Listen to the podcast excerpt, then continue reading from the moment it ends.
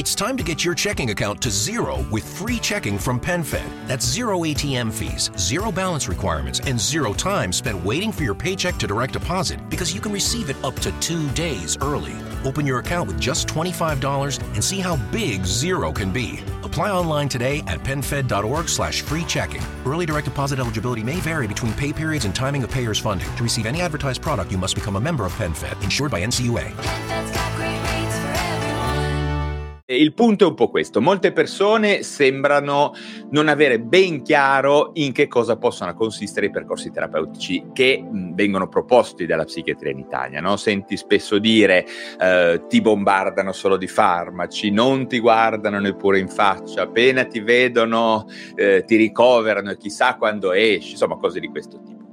E, mh, io percepisco ancora adesso, negli anni 2000, una certa sfiducia di fondo in alcuni casi, una scarsa soprattutto conoscenza della psichiatria dei suoi percorsi e delle possibilità che abbiamo fortunatamente a nostra disposizione per affrontare e molto spesso vincere no? disturbi mentali da quali diciamo da quelli più semplici diciamo meno complessi per arrivare anche a quelli molto gravi quindi con te questa sera conoscendo mh, direttamente le tue competenze di comunicazione, la tua voglia di confrontarti con le persone, che è questo che veramente è, è molto interessante della tua figura professionale. Vorrei proprio parlare di percorsi di cura, ovvero come si costruisce il migliore intervento terapeutico possibile per una certa persona, appunto partendo dalla conoscenza, no? dalla relazione, per arrivare alla diagnosi, alla possibilità terapeutiche, per arrivare fino alla chiusura anche del rapporto, no? che spesso accade quando è possibile poi un recupero di funzioni no? lavorative, sociali, eccetera. Insomma, che ne dici? Ti piace come tema generale?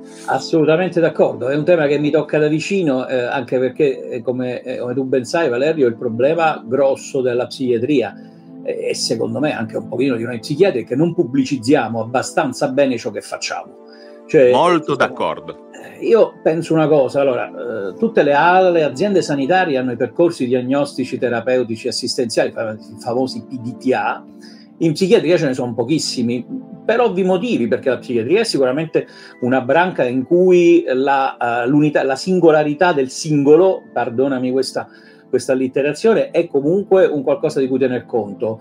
Ma di fondo molte persone non conoscono, per esempio, l'accesso ai servizi psichiatrici. Molte persone non sanno. Molto vero, banalmente, banalmente questo è molto vero bisognerebbe pubblicizzare, secondo me, il fatto che eh, ottenere una visita psichiatrica è molto più semplice in realtà che ottenere, per esempio, una visita cardiologica o una visita oncologica. Cioè, fare una visita psichiatrica in una condizione di acuzie di malattia, una visita psichiatrica urgente, è possibile farle in qualunque centro di salute mentale, in qualunque CPS, entro 72 ore dall'impegnativa con visita urgente. Cioè, nel senso che non c'è solo il pronto soccorso come accesso o la prenotazione come accesso, c'è anche quest'altra modalità Altra differenza grossa è che bisognerebbe far capire a molte persone che la psichiatria non è ospedale, cioè nel senso che la vera psichiatria, eh, la cuccia nella psichiatria come in tutte le malattie, Valerio, è ovvio che ci sta, ci sarà sempre perché noi abbiamo a che fare con disturbi psichiatrici gravi, eh, la nostra gravità, secondo me, dei disturbi psichiatrici è pari a quella, per esempio, dei disturbi oncologici, quindi delle problematiche oncologiche, anche come intensità di cura e quindi noi abbiamo ovviamente le acuzie che poi possono terminare con un ricovero ospedaliero, ma in realtà il vero lavoro che si fa è un lavoro territoriale, cioè eh, la psichiatria sta nel territorio, sta nei CPS, nei CPS sta nei, nei centri di salute mentale, sta nelle comunità, sta nel fatto che noi andiamo a casa delle persone, sta nel fatto dei centri diurni, quindi bisogna sfatare un pochino che eh, i miti, eh, falsi miti che derivano sicuramente secondo me un pochino dall'impostazione che abbiamo noi di tipo post-manicomiale, questo purtroppo va detto, che la psichiatria sia solo bombardamento di farmaci, ti rinchiudono il reparto, buttano via la chiave oppure ti rinchiudono in una comunità che sono dei lager e tutto quanto. In realtà questo... Sì, l'idea, molte persone hanno proprio l'idea che se tu ti presenti da uno psichiatra, dopo mezz'ora sei in un reparto legato, contenuto, insomma tutte queste robe. Io direi che possiamo tranquillamente dire che la psichiatria per la prima cosa è relazione, eh? quindi stringere una ah, relazione forse. Io vado più avanti ancora, Valerio, tu lo sai, sono un po' estremista su questo. Quando sento parlare di umanizzazione delle cure di psichiatria mi arrabbio. Mm-hmm. Perché se, se, io, cioè, se io faccio lo psichiatra di fondo penso che è un, un rapporto umano già c'è, cioè non c'è bisogno di umanizzare alcuna cura, non dovrebbe esserci bisogno di umanizzare, secondo me, alcuna cura in, in, eh, in, medicina in generale, perché è una scienza umana a tutti gli effetti, ma in psichiatria in particolare. È vero che c'è questo mito, io vado dallo psichiatra innanzitutto, ah, sono matto. Perché se vado dallo psicologo un po' meno matto, se vado dal neurologo non sono matto per niente. Poi magari un po' così a fare un, un tagliandino. Sì, c'è un pochino questa sorta di, di idea un po' stigmatizzante della psichiatria che ti ripeto, secondo me molto è dovuto al fatto che noi ci facciamo un po' scarsa pubblicità su questo aspetto. Ma infatti adesso poi ne parliamo di questo, eh, sono sì. proprio d'accordo. L'altro aspetto secondo me è che la nostra è una disciplina eh, in cui la relazione è imprescindibile, cioè io posso risolvere dei casi apparentemente complessi anche in parte, ovviamente il farmaco è sempre centrale, però sicuramente nei casi gravi, naturalmente. Però io posso risolvere, se non entro in relazione con la persona che ho davanti, in qualche modo, non ne condivido la sofferenza, non ne condivido l'empatia, non, non provo empatia per, per lei, in qualche modo non instauro un legame, qualunque terapia, anche la migliore possibile, funzionerà sempre di meno rispetto a un'altra uh, terapia in cui io invece con quella persona instauro un legame empatico e basato su una relazione di aiuto. Cioè, questo è il cardine centrale. Quando si dice che gli psichiatri danno solo i farmaci, non è vero, perché in realtà gli psichiatri ci danno i farmaci all'interno di un contesto relazionale. E io, per esempio, do i farmaci quando ce n'è bisogno.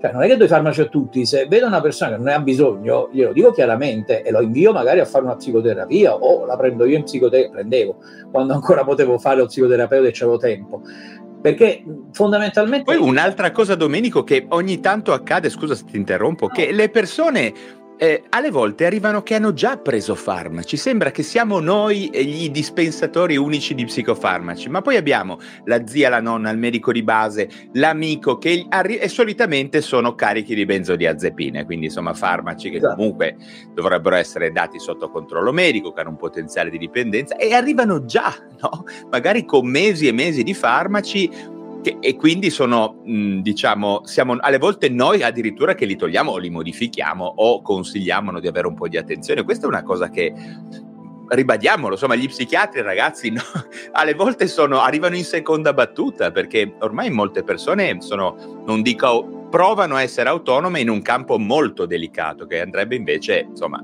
discusso con un professionista, no, Domenico? Io sono assolutamente d'accordo. Lo psichiatra spessissimo, guarda, quasi sempre nel, nella mia idea arriva in seconda battuta, a meno che non si tratti di qualche sordio che ti arriva sì. o magari qualche medico di base che intercetta e dice no, prima di metterci le mani io, diciamo che in qualche modo lo mando dallo psichiatra. Eh, persone arrivano cariche, come hai detto tu, di benziazepina. Benziazepina è il farmaco più prescritto in assoluto e forse qualche far- è uno dei farmaci che noi psichiatri forse prescriviamo di meno, peraltro, in ah, assoluto. Ah, vero, vero, verissimo. Eh, però poi magari arriva e quando quando gli proponi magari, guarda, un paziente che ha una depressione ansiosa, gli proponi di inserire l'antidepressivo, dice no, ma guarda, se adesso tu mi dai l'antidepressivo, allora A, mi rincoglionisci, scusate il termine, sì, sì, subito. Oppure B mi dà dipendenza. Ma, tu, guarda che in realtà forse mm, il farmaco che ti dà dipendenza non è l'antidepressivo, forse è l'altro, casomai. Ma mm, il problema, secondo me, è eh, una istruzione che si dovrebbe fare, dovremmo fare noi psichiatri. Noi l'abbiamo fatto a Teramo con tanti medici di base, facendo corsi con i medici di base, per cui eh, la, la prescrizione senza razionale, bene o male, nel mio dipartimento è, è abbastanza rara per cui, però, di fondo c'è sempre la tendenza a curare, magari che, ti, che posso dire, uno stato di stress reattivo, eh, tirando direttamente una cannonata. Quindi io curo uno stato di stress reattivo mettendo al prazolam a tutto andare, l'orazepam a tutto andare o dell'orazepam a tutto andare, che secondo me non è esattamente la cosa migliore da fare. Ecco perché io ribadisco che per la prescrizione farmacologica di farmaci eh, di interesse psicofarmacologico la visita da uno psichiatra secondo me è imperativa, eh, anche perché come sappiamo bene si sono assolutamente innocui che non, sono, non danno né tolleranza né dipendenza e che possono essere usati in prima battuta. Sì, ehm, io ogni tanto penso però che tutto sommato la colpa di questi fraintendimenti anche nostra, perché sempre di più vedo colleghi che eh, fanno un'opera attiva come fai tu, quindi di, di, contatto col pubblico, perché alla fine di quello si tratta, no? aver voglia di parlare con le persone. E, e, insomma, molto banalmente è questo il succo. Vedo che tu non hai pudore, non hai problemi a andare anche in contatto intimo, diretto, le persone ti fanno domande anche un po' pungenti ogni tanto, a cui tu rispondi sempre fra l'ironia, la serietà, eh, la, la, competenza certamente, quindi questo è un bel modo per entrare in questo contesto.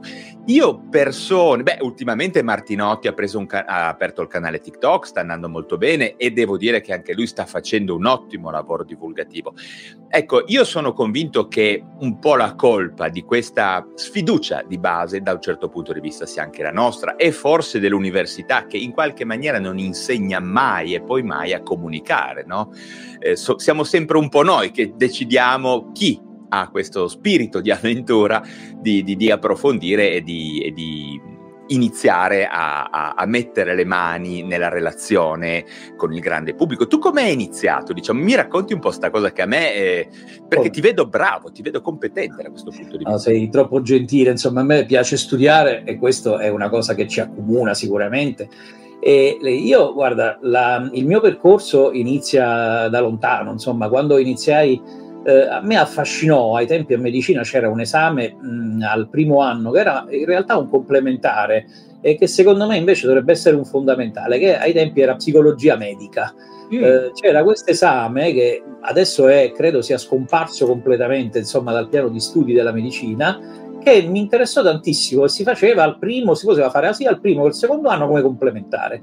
E lì mi piacque tantissimo questo aspetto della relazione e poi avevo, ero andato anche al manicomio di Teramo, insomma eh, avevo anche visto insomma tante eh, i casi del manicomio di Teramo insieme a dei colleghi insomma che conoscevo bene, che poi ho reincontrato nel mio percorso di psichiatra, per cui eh, mi aveva affascinato tantissimo questa materia e poi quando feci l'esame di psichiatria mi decisi definitivamente insomma, che quella sarebbe stata la mia strada. È stata una strada lunga e tortuosa, però partì con questo complementare di psicologia medica che io sinceramente sottolineo perché era un qualcosa che inserito al primo anno eh, era una sorta di preparazione a quella che poteva essere la relazione terapeutica che poi sarebbe stata messa in atto negli anni successivi quando si facevano poi tutte le varie esami di clinica. Quindi di fondo secondo me quello che manca nell'università, eh, e questo tu sottolinei un aspetto secondo me centrale, è il fatto A che non si sviluppa nel medico, che almeno si, si laurea in medicina, una competenza psicologica relazionale. E su questo secondo me non, eh, dovrebbe, dovremmo riprendere in mano l'università per riuscire a mettere nei primi anni qualcosa che abbia a che fare con le competenze relazionali del medico, qualunque specialità esso poi eh, lui voglia fare. Eh, l'altro aspetto è, come dicevi tu, è una competenza comunicativa. Mm, noi l'abbiamo visto con la pandemia, molti virologi, alcuni virologi sono bravissimi nella comunicazione, altri sono un po' meno. Non facciamo i nomi, ma un po' meno. Assolutamente nessuno. You know how great your house looks and smells when it's just been cleaned? So fresh. And somehow, a clean house makes your head feel fresher too. With a housekeeper from Care, you can reset your house and your head as often as you like for less than you think.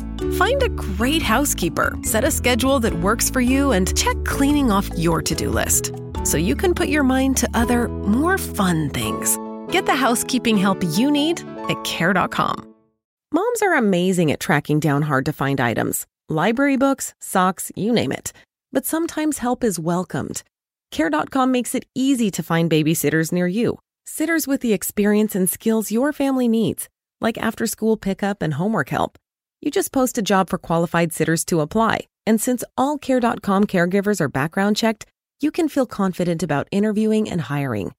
To get the child care help you need, sign up now at Care.com. sul nome, però l'abbiamo visto, cioè abbiamo visto come una comunicazione poco chiara, poco scientifica, contraddittoria, perché anche in psichiatria ci possono essere delle correnti di pensiero più o meno varie, però eh, bene o male il dato scientifico quello è e tu lo puoi interpretare, insomma, sì, in un modo, ma fondamentalmente ne trai un'interpretazione unitaria. Quando oh, si hanno le correnti, le fazioni pro, contro, qualcosa anche in psichiatria succede, succede in questo senso, però diciamo che se tu non comunichi bene, è ovvio che poi la persona che è stata dall'altra parte percepisce il fatto che il professionista che lo dovrebbe curare magari sta peggio della persona stessa. Oppure non capisce quello non è infrequente. Eh, ma capita, però poi magari la persona non capisce neanche qual è il percorso di cura, cioè che cosa fa esattamente la psichiatria. Io devo spiegare spessissimo che sono un medico che è laureato in medicina e specializzato in psichiatria, perché non, molte persone non sanno una differenza tra, ma non è colpa loro, tra psicologo Guarda, qua abbiamo una, una, una, una, signora, una ragazza che è qua con noi che si chiama Donatella che dice appunto molte persone che conosco non hanno idea della differenza fra psicologo e psichiatra, che nel 2020 di accidenti, no? Esatto, cioè nel senso che la differenza dovrebbe essere chiara. È ovvio che la psicologia è una scienza umanistica che si occuperebbe in linea teorica del cervello sano. Poi è ovvio che naturalmente eh, diventando psicoterapeuta si occupa anche del cervello malato. Così come lo psichiatra che è un laureato in medicina e può dare quindi somministrare farmaci, a differenza dallo psicologo che non lo può fare, eh, può essere anche lui psicoterapeuta terapeuta però, quindi in realtà il lavoro di psicologi e psichiatri si va a integrare strettamente, ma non è la stessa cosa. Io non posso fare lo psicologo, beh lo psicologo non può fare lo psichiatra, né io ho la pretesa di fare lo stesso lavoro che fa lo psicologo, perché non ne sarei capace. Eh, quindi di fondo, secondo me, in una chiarezza comunicativa bisognerebbe dire che sostanzialmente ci occupiamo entrambi del cervello, entrambi cerchiamo di, and- di andare a Roma, eh, però eh, usiamo delle vie diverse per arrivare alla meta, ma ci arriviamo insieme, ci arriviamo forse più velocemente. Quindi questa è l'integrazione, secondo me, migliore da fare. Secondo me è la cosa più di buon senso che si può fare per restituire la serenità al rapporto tra psicologi e psichiatri che nel mio DSM è eh, assolutamente perfetto. Sì, è, è, assolutamente, c'è una necessità di, di, di rafforzare questa relazione fra, fra, queste due anime, un po' della salute mentale che è assolutamente presente. Però a me interessava, io sono curioso, una, ancora un'altra cosa, come hai iniziato ad esempio il tuo lavoro di divulgazione, cioè iniziare a mettere proprio, non so, pagina Facebook, cos'è che ti ha spinto? Allora, questa ti ringrazio per la domanda, Valerio. In realtà io ho aperto la pagina Facebook, se mi ricordo bene, eh, era una giornata di agosto, stavo, eh, era un periodo del post-Covid, del, del Covid comunque, eh, nel Covid devi sapere che il nostro reparto di psichiatria di Teramo fu chiuso perché nel polo dove stavamo c'erano anche le malattie infettive e la pneumologia, quindi il nostro reparto che sta al piano terra fu giustamente adibito a uh, terapia intensiva Covid. Avevamo un reparto enorme, molto molto bello, un, nel terzo lotto dell'ospedale di Teramo, però eh, giustamente questo reparto fu chiuso, quindi rimase solo aperto un reparto, uh, quello di Giulianova, dove noi andammo a fare, uh, andavamo a fare i turni di notte, del quale, il, il quale quale io adesso dirigo, e ehm, in realtà io, noi fammo tratto di trasferiti al centro di salute mentale e il lavoro sul territorio per me abituato all'SPDC era una sorta di pausa. Eh, mi capitava quindi avere dei tempi morti, cosa che in SPDC non mi era mai capitato, insomma in qualche modo era di, difficilissimo avere tempi morti in SPDC tra pronti soccorsi, consulenze, reparti, ambulatori. Eh, per cui capitò che c'era un periodo di agosto in cui poi eh, eravamo tutti insieme. Eh, mi ricordo che ho finito un turno lavorativo, mi trattenni a parlare con, a parlare con i colleghi e mi dissero, ah, ma perché non apri una pagina Facebook in cui parliamo un po' di psichiatria, eccetera, non ne abbiamo viste tante, c'è Valerio Rosso infatti che, che fa questa divulgazione molto bella, però su Facebook c'è poca roba, guarda, dice, ma no, vediamo, proviamo, facciamola.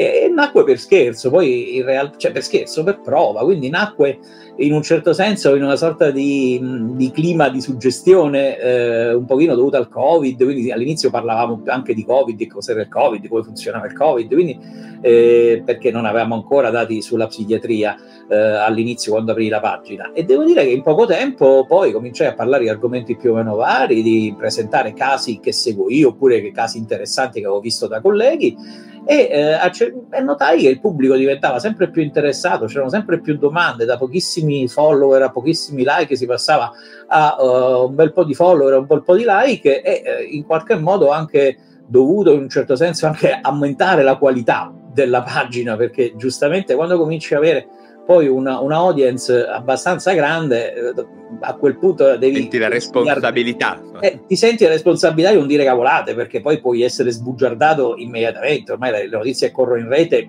possono essere sbugiardate subito.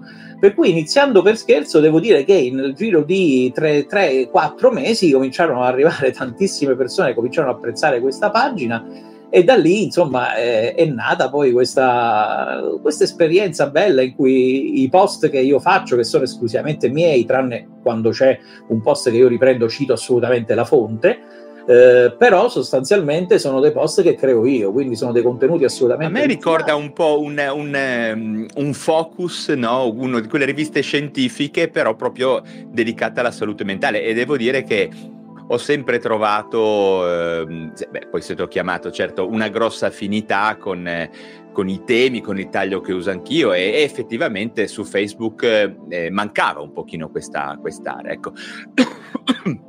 Ma per ritornare un po' alla questione del, dei percorsi terapeutici, un, ti pongo, vado avanti per step e ti dico quali sono i problemi che le persone mi portano, che comunque percepisco. Tantissima gente mi dice, Um, sono diversi mesi che mi vedo con, eh, con, uno psicologo, uno psichiatra, alle volte un neurologo, insomma, con, con, un medico o un operatore che si occupa di salute mentale e non ho la diagnosi. Nel senso, c'è questa mh, mm, eh, un po' reticenza, difficoltà, pudore quasi, eh, o anche forse l'idea di, ehm, di offendere un paziente con una diagnosi, di etichettarlo e il contraltare è che invece le persone hanno voglia in qualche maniera di sapere. Ecco, tu cosa ne pensi? Come ti muovi in questo campo un po' delicato? Allora, grazie per la domanda, domanda assolutamente pertinente che mi fa fare una considerazione innanzitutto. Noi siamo medici, cioè sostanzialmente eh, quando noi abbiamo a che fare con una persona che è ammalata, la diagnosi secondo me va sempre restituita Ora possiamo anche sbagliarci, certe volte noi abbiamo paura di fare una diagnosi perché nel nostro campo, nella psichiatria, la diagnosi prevede comunque un'osservazione. Io posso vedere una persona per la prima volta, tipico caso de- del disturbo bipolare che conosciamo tutti, in una fase depressiva, non ha mai avuto una fase maniacale e faccio una diagnosi di disturbo depressivo maggiore non è che sbaglio in quel momento, se poi però vedo che nell'andare, nell'andare della malattia si presenta una fase maniacale, cambio la diagnosi. Poi secondo me c'è la paura da parte di noi psichiatri di sbagliare la diagnosi e di in qualche modo incorrere in problematiche legali. Eh, mm. In realtà è l'esatto contrario, quando eh, una, una ricetta è molto fumosa, io faccio una ricetta fatta al computer, quindi faccio un esame obiettivo fatto al computer in cui esamino, faccio una sorta di eh, esame psichico per poi restituire la ricetta con tanto di diagnosi secondo il DSM5. Nella mia ricetta è sempre presente la terapia tutta stampata e scritta. Eh, normalmente io restituisco la diagnosi sulla base di quello che vedo, sulla base dell'anamnesi, ma la restituisco. Eh, e la restituisco secondo il DSM5 perché è, secondo me, forse una delle diagnosi, anche se preferisco come sistema classificatorio, forse l'ICD. Però da un punto di vista clinico è quello più conosciuto e quindi quello che poi le persone magari spesso quando vanno a vedere, ah ma mi ha scritto disturbo depressivo maggiore, episodio singolo, con, caratteri, con, con ansia, vediamo un po' che cos'è, eccetera, eccetera, ci si ritrova. Eh, l'aspetto, l'altro aspetto è che la reticenza nel fornire la diagnosi, secondo alcuni, significa etichettare una persona, ma se io, eh, non lo so, vado da un, da un, endocrinologo che mi dice che ho un ipotiroidismo, ma io non mi sento etichettato, cioè non capisco perché la stessa cosa debba avvenire per la psichiatria. Cioè, se io ho un disturbo... Infatti credo che riguardi più i medici, perché i pazienti, io tutti i pazienti a che vedo, ogni tanto io faccio dei sondaggi, no? avendo una popolazione abbastanza grande a cui attingere, è tutta molto collaborativa e insomma a, a piacere essere un po' esplorata dalle mie domande. Ad esempio, la questione della diagnosi è sempre emersa in maniera molto importante. Eh, nessuno mi dice, io chiedo eh, e la risposta è non si preoccupi della diagnosi, ma assuma questo farmaco. Eh, insomma, eh, e vedo che le persone sono più in linea eh, centrate con la, con la tua ipotesi, quindi probabilmente è un preconcetto nostro nuovamente. Ma secondo me sì, fra l'altro da un punto di vista medico-legale, se io do un farmaco esatto. in realtà lo dovrei dare secondo scheda tecnica, quindi c'è un'indicazione scheda tecnica, quindi eh, quelle ricette che io vedo bianche senza indicazione di diagnosi e con su 10 farmaci, ehm, mi, fanno, mi, danno da pensare. Cioè danno molto pensare. d'accordo con te, molto d'accordo con Devi te. nascondere qualcosa perché magari non vuoi offendere il paziente, ci può anche stare. Però se vuoi che un attimino il, la persona, il paziente si prenda quella terapia, quelle 10 farmaci che tu gli dai, se ce n'è bisogno, glielo devi spiegare il perché. Perché altrimenti se non gli restituisci una diagnosi, eh, la persona sta lì con questa ricetta bianca, se la guarda e dice va, la prima cosa che fa è la strappa. Cioè, il problema è che la diagnosi non etichetta la persona, la diagnosi consente alla persona, di sta, di, allo psichiatra, di iniziare un percorso terapeutico. Poi le diagnosi in psichiatria possono cambiare. Noi siamo forse una delle poche specialità mediche eh, in cui la, una diagnosi può evolvere in un'altra. Certo. Eh, un infarto è difficile che evolva in un altro tipo di infarto, ci può essere un secondo infarto di un altro tipo. Eh, la nostra, per una depressione maggiore, può evolvere una diagnosi stupo bipolare se si presenta una fase maniacale. Quindi, di fondo, noi non sbagliamo se facciamo una diagnosi stupo depressivo maggiore in quel momento, se abbiamo fatto un ottimo esame psichico, se lo teniamo sotto controllo la persona, anche perché adesso c'è una buona, ottima conoscenza però la persona lo deve sapere, a mio giudizio. Io uno, cerco di fare nella, nella, mia pagina anche un'opera, eh, come posso dire, anche di divulgazione su quelle che sono eh, le principali diagnosi del DSM. Quindi parliamo di depressione, parliamo di depressione maggiore. Se parliamo di depressione maggiore, di depressione di tipo melancolico, che vuol dire avere una depressione di tipo melancolico? Che vuol dire avere una depressione con caratteristiche psicotiche? Perché di fondo poi magari certi termini che spaventano, spaventano più il medico del paziente, secondo me. Molto vero, anche perché eh, abbiamo noi stessi paura di parlarne. Eh, ti faccio un esempio, io un po' di anni fa quando ho iniziato a parlare di questi argomenti, io ho sempre parlato di psichiatria hard, cioè non ho mai parlato di relazioni tossiche, narcisismo, io sono sempre andato molto in maniera dura, no? E ho detto, chissà, parlerò di TSO, di, di, di contenzione, di elettroshock, chissà, haters, cosa... Non è vero, ho trovato un sacco di persone interessate che erano addirittura... Ehm, eh, un pochino proprio eh, affezionate a questo genere no? di, di, novità, di parlare in maniera così proprio un po' diretta. Quindi è veramente nella testa dello psichiatra questo genere di, di pudore. Tanto più che, giusto per dirti ancora una cosa di un sondaggio che ho fatto. Moms are amazing at tracking down hard to find items. Library books, socks, you name it. But sometimes help is welcomed. Care.com makes it easy to find babysitters near you. Sitters with the experience and skills your family needs, like after school pickup and homework help. You just post a job for qualified sitters to apply. And since all Care.com caregivers are background checked, you can feel confident about interviewing and hiring. To get the child care help you need, sign up now at Care.com. Recentemente ho chiesto quali erano um, oltre ad aver capito che il paziente voleva la diagnosi, no, quali erano le diagnosi eh, più sbagliate no, quest- nella fase eh, sia conoscitiva no, che poi anche di approfondimento. Bene, io sono rimasto stupito dal fatto che moltissimi pazienti hanno necessitato di tanti anni per arrivare ad esempio alla diagnosi di disturbo bipolare. Disturbo bipolare è la prima diagnosi considerata difficile da ottenere in Italia dalle persone che sono ben più di 2000 che mi hanno risposto. Al secondo posto, giustamente, c'era l'ADHD, che è un problema che conosciamo bene. Ecco, tu cosa ne pensi? Ti, ti suona giusto? Primo posto disturbo bipolare, forse anche per la sua frequenza, certamente. Secondo posto ADHD.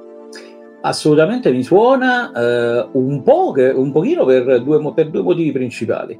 Il primo è perché ehm, in realtà, secondo me, eh, noi sottostimiamo tantissimo insomma, le popolazioni che noi vediamo nella nostra pratica clinica, cioè nel senso noi abbiamo un po' il bias del clinico, dell'osservatore. Siamo abituati a vedere persone con una depressione e pensiamo che tutte queste abbiano una depressione, siamo abituati a vedere persone con schizofrenia, pensiamo che tutti questi abbiano una schizofrenia, era un po' eh, il, eh, il, vecchio esperimento di Rosenthal, insomma, condotto negli ospedali psichiatrici in cui in diversi ospedali si andava e si riceveva una diagnosi differente. Eh, secondo me l'aspetto che, eh, più importante, quello che hai sottolineato tu poi sostanzialmente, è la diagnosi è difficile per due ordini di motivi. Eh, nel bipolare è perché c'è un criterio cronico, cioè nel senso che tu devi vedere la persona per un certo periodo di tempo e per accorgerti di determinate caratteristiche. Poi quando tu la vedi dopo diversi episodi di malattia è anche relativamente facile. Però se quella persona spesso dice al clinico eh, quello che spesso la persona di suo ti dice, cioè ti pone l'enfasi sullo stato depressivo e tu ti accontenti semplicemente di parlare a fondo di depressione, non vai a indagare gli aspetti contropolari, eh, cioè gli aspetti di ipertimia, di attivazione, gli aspetti quelli spesso che noi chiamiamo ipomaniacali, quindi della fase maniacale non completa, ma quella ridotta, e lì si apre un mondo perché poi escono fuori diversi dati che poi ti consentono di trasformare una depressione ricorrente in realtà in un disturbo bipolare tipo 2 perché ti accorgi che tra un episodio e l'altro in realtà ci sono degli episodi ipomaniacali o misti addirittura. Ecco, lasciami dire Domenico che in questo di qua io ho visto, ma come penso anche tu, persone fare infinite psicoterapie per disturbi di personalità che poi non c'erano, eh? perché questa è una delle cose che nuovamente, non dico io, mi portano le persone che mi scrivono, con cui sono in contatto. Dieci anni, poi ho preso il litio e è scomparso il disturbo borderline, è scomparso tutto. Ma io ti racconto un episodio che... Insomma, io... Ma non solo da parte di psicologi, anche da medici, no, no, chiamiamoli no. Ecco, lì forse la, il punto di vista dello psichiatra, dello psichiatra con ore di volo, beh, è veramente impagabile, dai, no? Guarda, io racconto sempre uh, un, un, episodio che mi è rimasto impresso perché poi è anche divertente in qualche modo. Uh, anzi, ne racconto due. Il primo è, un, un giorno mi chiama un collega, psichiatra, psicoterapeuta, che dice, senti, io seguo in psicoterapia questa persona, secondo me questa persona è un po' bipolare. Ok. No, adesso, cioè, voglio cioè, un po' bipolare. È, è divertente perché è un po' bipolare, cioè nel senso che, che, è una diagnosi, insomma, bipolare, una diagnosi un po' bipolare. Ha un po' un tantino al chilo, ecco, di fondo. Eh, e quindi quando poi mi arriva, insomma, in effetti eh, questa persona cioè, era più che un po' bipolare, insomma, era di, di suo bipolare tipo uno franco, proprio okay. uh, eccellente da un punto di vista anche, fra l'altro, col decorso migliore perché aveva iniziato una fase maniacale, perché quelli che iniziano con fase maniacale poi nel decorso migliore ha risposto al litio immediatamente. E devo dire che questo collega, che in realtà è un psicoterapeuta, me l'aveva inviata abbastanza rapidamente e quindi siamo riusciti poi a integrare perfettamente le due cose. L'altro aspetto, invece, un po' più tragico che racconto è di una persona che eh, mi venne e mi raccontò che eh, in qualche modo eh, lei aveva, insomma, eh, ogni volta che andava sotto stress chiudeva gli occhi, le veniva questo, questo moto di chiudere improvvisamente gli occhi e praticamente a un certo punto andò in psicoterapia per questo motivo, perché ogni volta che andava sotto stress faceva queste chiusure degli occhi improvvise la vedo, eh, mi arriva a un certo punto che un medico di base, dopo tanti anni di psicoterapia, io vedo questa persona, un medico di base, me la manda perché dice guarda, questa persona da tanti anni ha questo problema, ma non si riesce a risolvere, io la vedo e mi rendo conto che questa persona ha un disturbo da tic eh, la mando, la metto un po' di terapia di disturbo da tic, fra l'altro poi la invio anche a fare la tossina botulinica perché poi in realtà era un disturbo da tic di principale origine neurologica e questa persona scompare completamente questo disturbo. Il suo psicanalista diceva era perché durante lo stress tu non vuoi vedere le cose che ci può stare pure, però in realtà all'interno di un disturbo da tic scomparsa completamente, un po' di terapia psichiatrica e un pochino di tossina botulinica. Cioè, eh, questa persona a un certo punto mi viene da me e mi dice: Ma dottore, ma io posso fare causa allo psicanalista e farmi ridare dieci anni di psicoterapia bisettimanale a 100 euro a seduta? In alcuni stati de- degli Stati Uniti esatto. non sarebbe uno scenario così improbabile. No, no, no eh. non lo è, anzi, è fonte di grandi battaglie legali. Eh, però tu dai un colpo al cerchio una volta. Certo, certo, vabbè, comunque la psicanalisi ha funzionato per altre cose, ti ha aiutato per tante cose, sicuramente si trova. Però quella è, è, insomma, è un errore grave. Cioè, tu per dieci anni hai mantenuto un disturbo da tic con dei preconcetti senza chiederti neanche, ma forse non è il caso che faccia una visita quantomeno neurologica? E questa è un'altra roba che mm, trovo davvero strana nella genesi del percorso terapeutico, chiamiamolo migliore. Ecco, il fatto che ci sia ritrosia al confronto con i colleghi, all'invio magari per una seconda opinione, cosa che ad esempio faccio molto spesso, ehm, magari persone che hanno una certa competenza, ad esempio giusto ADHD, disturbi del neurosviluppo, se uno non ha questo genere di, di interesse, di passione, ad esempio a me è una cosa che interessa molto, però mi rendo conto che molti colleghi magari non hanno approfondito questo tema, sono molto più potenti, non so, sul bipolare, ecco c'è difficoltà a, a fare questo invio, a sentirsi, a parlare fare, specialmente poi, lasciatemi dire, senza nessun tipo di, di preconcetto, ma in ambito psicoterapeutico, psicanalitico, alle volte ci si tende a chiudere, no? un po' in, incarcerarci nella, nella teoria e nell'approccio tralasci- e poi purtroppo alle volte si arrivano a, a prendere delle grosse cantonate, no? Ah, io sono d'accordissimo, secondo me ehm, quando io non comprendo una cosa, quando so che c'è un problema che io non posso affrontare, perché parliamoci chiaro, eh, per quanto uno può essere bravo, io sicuramente non lo sono, ma sicuramente anche il collega più bravo, però non sa magari affrontare tutto non c'è nulla di male a inviare a un altro collega che è più esperto di quella materia. Cioè, se io ho una difficoltà, lo ammetto perché mia formazione eh, personale, non ho quasi mai fatto una formazione, per esempio, su disturbi del comportamento alimentare, eh, per un mio problema, perché non sono mai riuscito a frequentare dei corsi specifici, ho però tutta una serie di colleghi a cui invio le persone. Sì, dei riferimenti che sai che possono dei riferimenti che so che io ho un centro per i disturbi del comportamento alimentare che non è della, uh, della psichiatria, ma abbiamo due colleghi psichiatri che sono consulenti lì, e io invio a loro, cioè io quando c'è una cosa, oppure mettiamo caso la DHD nell'adulto, ora io ho fatto tanti corsi, ho fatto diverse cose, anche medico prescrittore, ma il discorso è che se eh, prima di diventare esperto in ADHD dell'adulto è ovvio che naturalmente io quando avevo un dubbio inviavo a un collega che era più esperto di me, che comunque le cose le sapeva. Non c'è secondo me da vergognarsi nulla, così come non c'è da vergognarsi a dover anche dire alla persona se magari noi abbiamo preso una cantonata diagnostica che eh, abbiamo cambiato diagnosi perché ci siamo sbagliati. Cioè, eh, può succedere, nel senso che eh, grazie a Dio noi possiamo rimediare e molti dei nostri farmaci, vedi gli antipsicotici, li possiamo usare nella depressione resistente, nella schizofrenia il disturbo bipolare, quindi di fondo sono transnosografici, il più transnosografico di tutti forse il litio che può essere usato per l'ideazione suicidaria in qualunque disturbo psichiatrico usato, non in scheda tecnica, però sappiamo che funziona.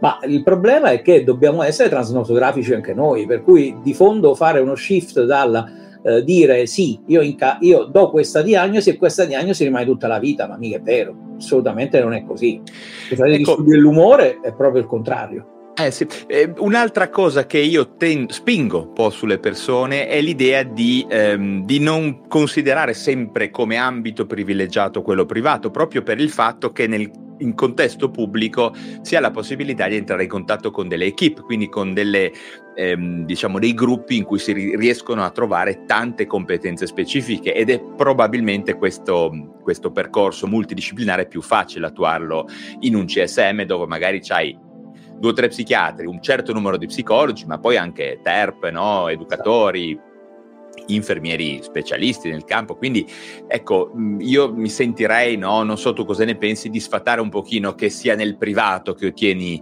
l'aiuto più competente, attenzione. Io vorrei proprio fare in modo che le persone si riavvicinassero al contesto pubblico, perché non lo trovi nel privato questo genere di, di approccio. No? no? non lo trovi, io ti dico di più, io a Teramo sono fortunato perché a Teramo non esiste privato convenzionato, nel senso mm. noi non abbiamo nella psichiatria nel Teramano strutture psichiatriche private convenzionate, le abbiamo nella provincia di Pescara, abbiamo nella provincia di Ascoli, quindi nell'immediato territorio limitrofo, per cui la psichiatria nel DSM Teramo è totalmente pubblica. Eh, quello che dici tu è, è molto interessante. Eh? E questo ci aiuta perché di fondo poi spesso si, instaurano dinamiche come quelle che dici tu, cioè eh, la struttura privata può essere sicuramente una struttura forse dal punto di vista estetico anche molto più accogliente, molto più bella per ovvi motivi, che sicuramente c'è più, uh, più, cura, più attenzione magari quella che ci può essere per uh, un ospedale, anche se devo dire che nostro, i nostri reparti sono bellissimi, devo dire, e faccio un plauso alla mia azienda che li ha veramente trattati bene, però eh, è vero che c'è questa cosa che si pensa che nel privato si ottiene di più rispetto al pubblico, il che non è assolutamente vero. Come dici tu, eh, in realtà il pubblico diventa poi diventa attrattivo quando si fa conoscere, quando poi le persone vengono nel pubblico e si rendono conto che la presa in carico è integrata, quindi che c'è lo psichiatra, che c'è lo psicologo, che c'è il terapista di riabilitazione, c'è l'educatore, eh, ci sono tutte le altre figure, l'infermiere che fa accoglienza, che parla con la persona, cioè si rende conto che in realtà tutti questi servizi poi nel privato non ci sono. Eh, e quindi questo secondo me è l'aspetto più importante che dovremmo in qualche modo pubblicizzare per fare in modo che il pubblico ritorni ad essere secondo me quella che è la, uh, il, il, centro e il fulcro della psichiatria ti ripeto territoriale eh, in primis.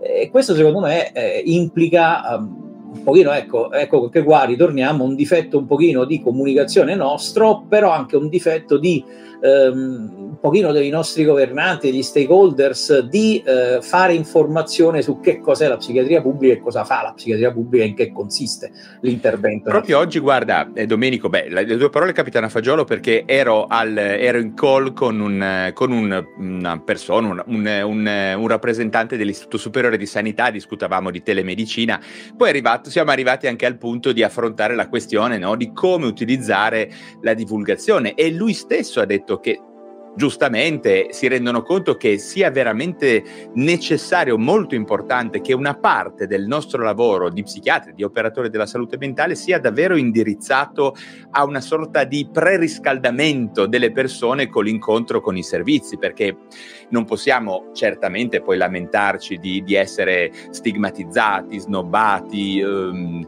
non conosciuti se siamo noi stessi, nuovamente a dirlo, che, che ci nascondiamo nelle nostre torri, no? facendo gli psicanalisti senza esserlo alle volte, quindi insomma mettendo veramente della grossa distanza fra le persone cosa che tu devo dire hai veramente abba- stai abbattendo, fai parte di quel certo numero di psichiatri in Italia che a mio parere lo stanno facendo attivamente e tant'è che sarebbe quasi da riunirci in un contesto per potenziare no, questo genere di lavoro e per fare in modo che eh, si possano, divent- possano diventare sinergiche le, le, nostre azioni, i nostri sforzi. E ne, ne parlavamo guarda proprio oggi pomeriggio in un contesto non ufficiale ma anche l'Istituto Superiore della Sanità in qualche maniera nell'ambito della telemedicina si è reso conto che le potenzialità del digitale ci sono, soprattutto in questo ambito, di riavvicinare la gente al Servizio Sanitario Nazionale, perché alle volte non lo conosce. Chi l'avrebbe detto no? che in quel di Teramo c'era uno psichiatra eh, così competente sul punto di, di, relazione? Poi io ti ho anche sentito in altri contesti, sei proprio competente come persona, quindi questo è qualcosa che uno si stupisce, no? magari va a Milano, va a chissà dove e invece dietro l'angolo poi ci sei pure tu. Eh? Quindi questo bisogna che la gente lo sappia. Guarda, io ti ringrazio per la stima e ti dico, guarda, secondo me ce ne sono molti, moltissimi, anche più bravi di me, che però magari non si conoscono perché sì. li conoscono solamente le persone che stanno lì cioè, eh, bisognerebbe veramente, come dici tu, eh, riunire in qualche modo ecco, tutti gli appassionati, tutti coloro che hanno voglia, in effetti, di divulgare, di parlare con le altre persone, perché poi, secondo me, divulgare non è una cosa. Io non ci guadagno niente dalla mia pagina, rifiuto qualunque tipo di sponsorizzazione, ci tengo a dirlo, anzi, ci rimetto solo in termini di tempo. Però, se quando mi chiama una persona, quando mi manda un messaggio una persona e mi dice: Ma sa, dottore, ho letto il suo post, mi sono ritrovato, sono andato a fare una visita con lo psichiatra che mi ha detto: Sì, in effetti lei ha questo problema questa persona sa, si è messa in cura, cioè, secondo me è quello l'obiettivo principale di tutto quello che noi facciamo. Noi facciamo prevenzione primaria facendo così. Ah, certo. eh, mi lucro quella è la parola che... giusta, prevenzione primaria. Certo. Ma d'altra parte questa prevenzione primaria ormai è vero che noi dobbiamo andare a intercettarla nelle scuole, sicuramente noi facciamo progetti con le scuole e tutto quello che si deve fare, però in realtà molti ragazzi giustamente si informano su YouTube, si informano su Facebook, magari so, quelli un po' più attempati come me, eh, si informano su TikTok, Giovanni Martinotti che ha aperto la pagina TikTok e tu che hai la pagina su YouTube, intercettate un, uh, il nucleo fondamentale della psichiatria che sono i ragazzi più giovani. Io già di meno intercetto un po' quelli che sono un po', uh, più anziani, dai 20 in su. Tutti insieme copriamo la fascia, tutte esatto. le fasce di età. Però in realtà fate, facciamo e facciamo tutti insieme prevenzione primaria, nel senso che eh, tutti que- il, il, potenziale del digitale è un potenziale che è, è stato poco sfruttato, secondo me, eh, a mio avviso, eh, a torto, e tu sei stato uno dei primi a sfruttarlo in Italia nel modo migliore possibile. Questo ti va dato assolutamente merito, forse sei stato veramente il primo in assoluto che io abbia seguito come psichiatra italiano. Penso di sì, forse. Penso che io, il primo psichiatra che abbia seguito su YouTube in Italia, comunque che abbia visto fare divulgazione sul digitale in Italia, sei stato tu. Eh, poi magari mi sbaglierò, non voglio offendere altri colleghi, eh, ci mancherebbe. Potrebbe. Però, sostanzialmente, lungi da me. Però sostanzialmente quello che noi facciamo e che io voglio fare è che in qualche modo, se io anche sono a Teramo, eh, una persona che mi legge di Milano magari va poi dal centro, dal centro psicosociale di Milano a dire guarda, ho letto una cosa, forse una cavolata che ha scritto il dottor De Berardis, ho letto una cavolata che ha eh, detto il dottor Rosso, però mi ci sono rivisto, ma non è che per caso e in effetti, se poi è così, cioè, noi facciamo veramente, aiutiamo veramente delle persone. Io ricevo tanti messaggi di persone che grazie a dei post, grazie ai tuoi video, per esempio, video di Giovanni Martinotti su TikTok, sono andati a credere una consultazione psichiatrica hanno trovato oggettivamente una risposta al disagio. E, e secondo me sì, è verissimo, verissimo. questo è un uso correttissimo. La telemedicina che noi psichiatri in realtà possiamo usare benissimo, perché la telemedicina, noi psichiatri forse siamo una delle poche specialità che la può usare veramente bene. Eh, l'abbiamo, molti di noi l'hanno scoperta, non noi in realtà noi lo facevamo anche prima, però in realtà molti di noi l'hanno scoperta col Covid, l'abbiamo scoperta tardivamente.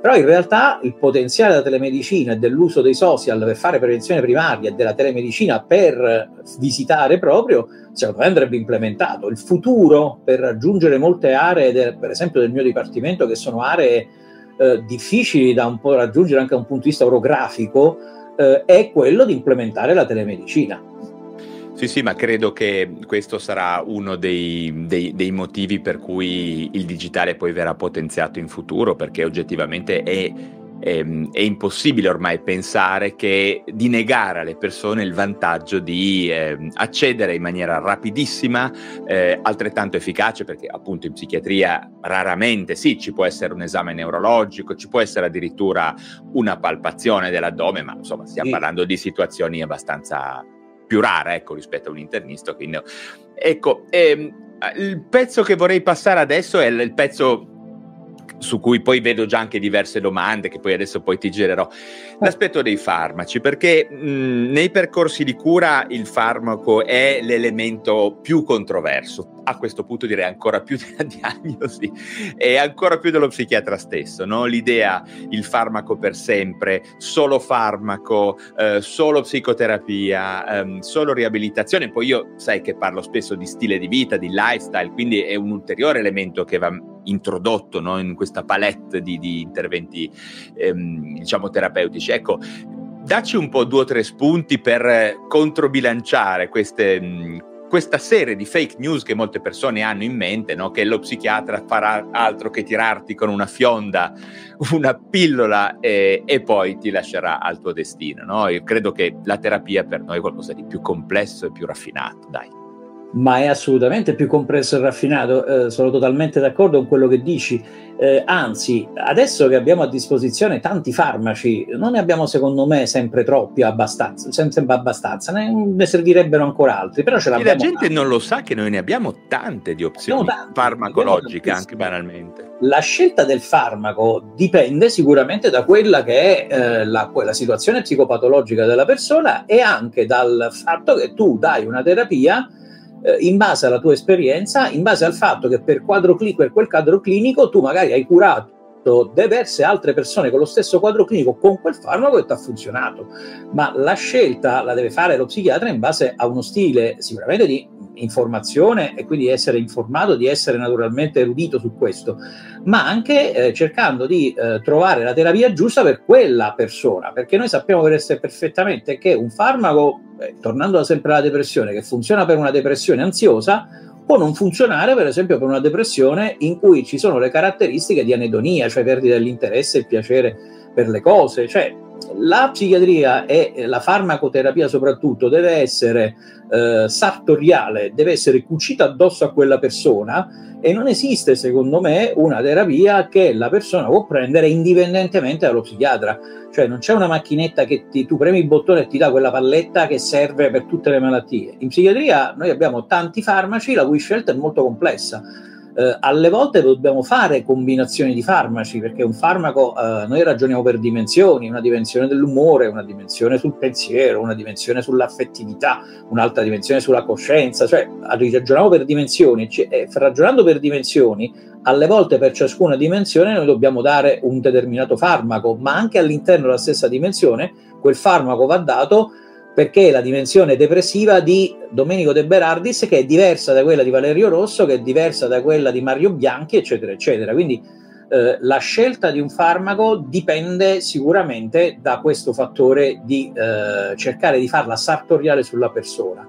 La seconda cosa è che non esiste un farmaco con cui noi ci sposiamo, cioè nel senso che mh, io dico sempre quando mi dice una persona, a meno che non abbia un disturbo psichiatrico grave come la schizofrenia, nel qual caso purtroppo si deve dire, è anche un disturbo bipolare grave, in qual caso si deve dire che più a lungo fa la terapia e meglio è, ma ci sono sempre possibilità di ridurre la terapia e anche di sospenderla se ricorrono determinate condizioni, ma in questi casi è meglio sempre dire alla persona che la terapia dovrà essere lunga ma quando arrivano persone con il panico o persone con delle depressioni moderate o delle persone non lo so, con disturbo ossessivo compulsivo, però sempre di gravità moderata, e mi dicono: Ah, dottore, ma io dovrò prendere a, a, vita questa terapia. Io faccio una battuta e spesso la persona si mette a ridere con me. Fatto, guarda, che a vita ci sono solo le tasse finché non muori. Insomma, quindi lo fondo, dico anch'io.